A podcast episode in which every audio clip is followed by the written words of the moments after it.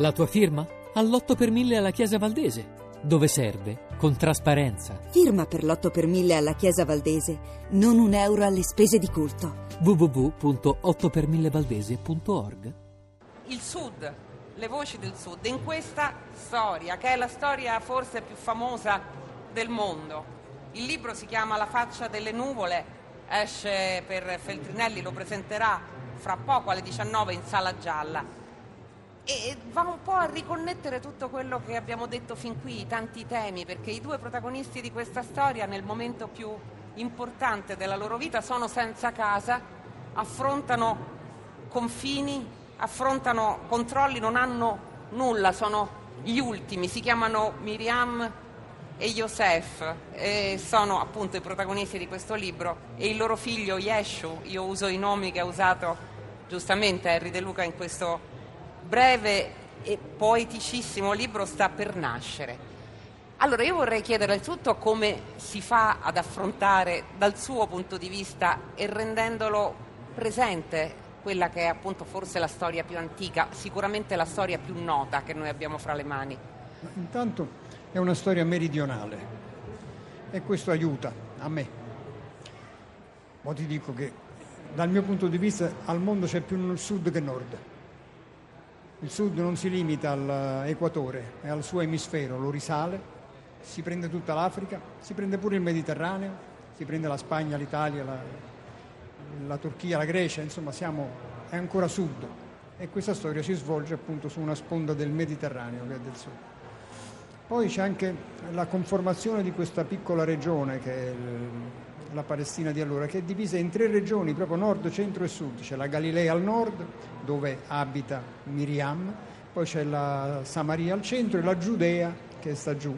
E Giuseppe viene proprio da là, Yosef, dalla Giudea, da giù, da, da Betlemme di Giuda. È andato a lavorare al nord, è andato a lavorare in Galilea, che era la Lombardia di allora, perché poi c'era il Libano che era la Svizzera di allora. E dunque c'è una storia di amore da un emigrato e una ragazza.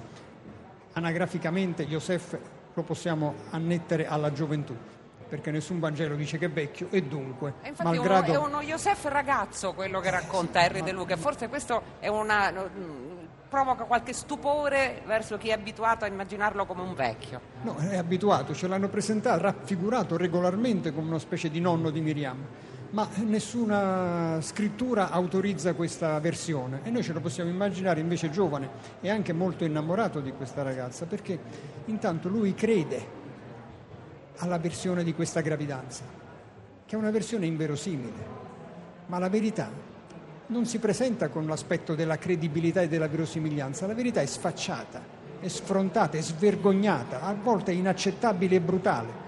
E allora per accoglierla questa verità c'è bisogno di amore. E Yosef ce ne aggiunge di suo, ci butta dentro tutta la sua energia amorosa per stare accanto a questa ragazza che si trova scoperta, scoperchiata di fronte al mondo, perché lei è un'adultera perfetta, è incinta prima del matrimonio e non del suo legittimo sposo, è soggetta ai sassi della legge e se Yosef non si precipita, invece che a tirare il primo sasso, a sposarla, sarebbe finita la storia subito, si sarebbe finita lì. C'è, c'è, solo un momento in cui questo meraviglioso Yosef, raccontato da Henry De Luca, non dico che perda la pazienza, ma è spaesato perché è nell'episodio di Gesù al Tempio. Perché questo bambino che nasce, viene amato tra l'altro da pastori che parlano napoletano e, e non ci dobbiamo stupire che sia così. Però tutti trovano in questo bambino la somiglianza con chiunque altro e c'è solo un momento in cui Yosef dice ma basta con le somiglianze, nostro figlio non ha la faccia delle nuvole che cambiano profilo a seconda del tempo e del vento. Ecco, è l'unico momento in cui forse, non dico che lo vorrebbe per sé, ma non vorrebbe che ognuno riconoscesse qualcun altro, chiunque altro in questo bambino. Sì, non sopporta che venga continuamente frainteso e preso per qualcun altro.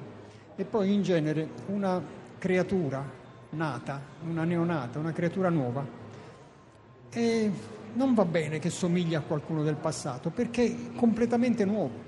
Nella sua faccia dovremmo riconoscere il futuro.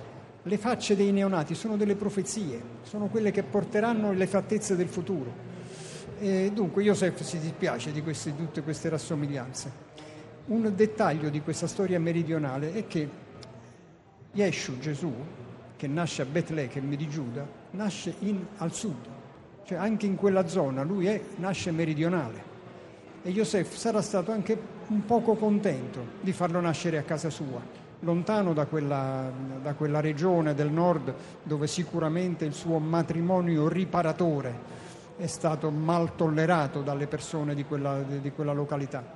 E riescono eh, e Miriam a fuggire in Egitto, come è noto, però lei aggiunge un particolare, riescono tra l'altro a passare il confine, perché ci sono confini anche qui, ci sono controlli anche qui con un, con un trucco che viene in mente proprio a Mariam, cioè farò finta che questo bambino non sia ancora nato, lo nasconderò sotto le mie gonne, farò finta di essere ancora incinta e mi metterò a urlare in modo che tutti penseranno che, che sto per partorire e mi faranno passare. E ci riesce, ma anche perché lei aggiunge, quello era un momento in cui l'immigrazione era accettata perché c'era bisogno dei migranti. Beh, sono tutte storie che, eh, queste antiche che raccontano la civiltà del Mediterraneo, non solamente queste storie sacre, ma anche l'Odissea.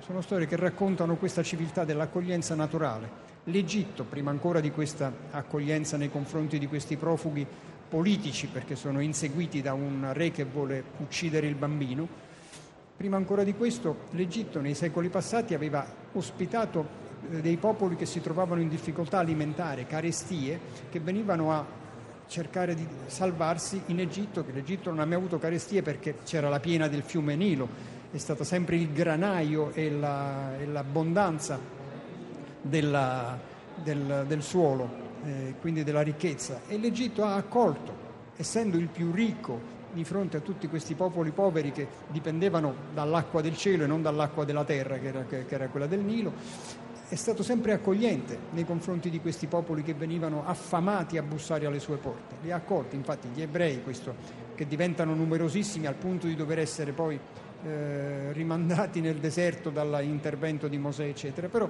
nas- entrano in, eh, come poveri che stanno chiedendo asilo alimentare all'Egitto. Dunque sono storie che contengono queste storie antiche, contengono l'accoglienza. Abramo, quando vede arrivare degli stranieri che camminano in mezzo al deserto e lui sta all'ombra delle querce di Mamre, si precipita incontro, neanche aspetta che loro arrivino da lui a bussare, si precipita incontro a loro per invitarli alla sua ombra. Accoglienza. D'altra parte Yeshu, e Henry De Luca lo scrive, non guarisce con un miracolo, guarisce con la fraternità. Lei scrive guarire e quindi essere fraterni non dipende dal cielo, ma dai sorrisi in terra.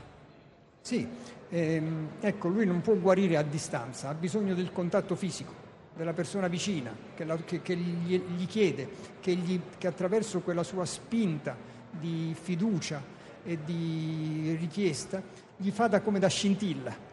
E allora a quella scintilla reagisce la sua energia. È come la fiamma, fiammella pilota di un fulmine che arriva proprio dove la fiammella pilota lo chiede. Io pensavo una cosa, esattamente un anno fa eravamo su questo palcoscenico e molti di noi avevano una maglietta con su scritto Io sto con Harry, come molti autori di questo salone hanno fatto. Le parole, perché cito questo, quell'episodio che è alle spalle ormai? Per l'importanza che lei ha sempre dato alle parole.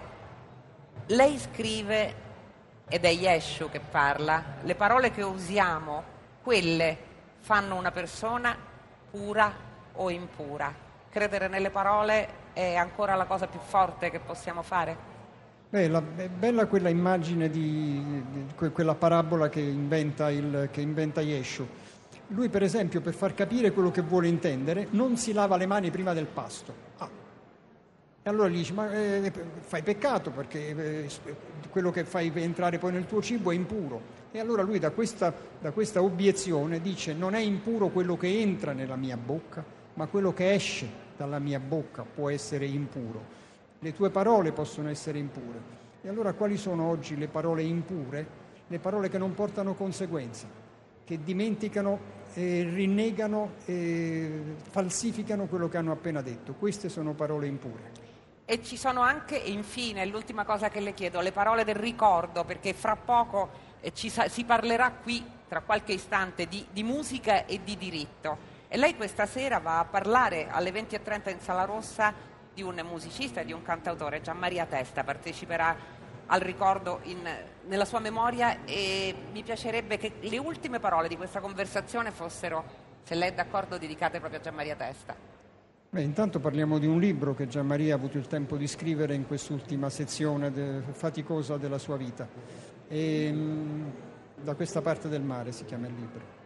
E, mh, io sono cresciuto senza fratelli, ho avuto solo una sorella e allora i fratelli me li sono andati a cercare in giro. E così Gianmaria è stato uno di questi fratelli con i quali mi sono più felicemente accompagnato nel corso del mio tempo. E c'è un, posso dire insomma, che è la persona ho, sulle cui spalle ho appoggiato più volentieri il mio braccio. Grazie.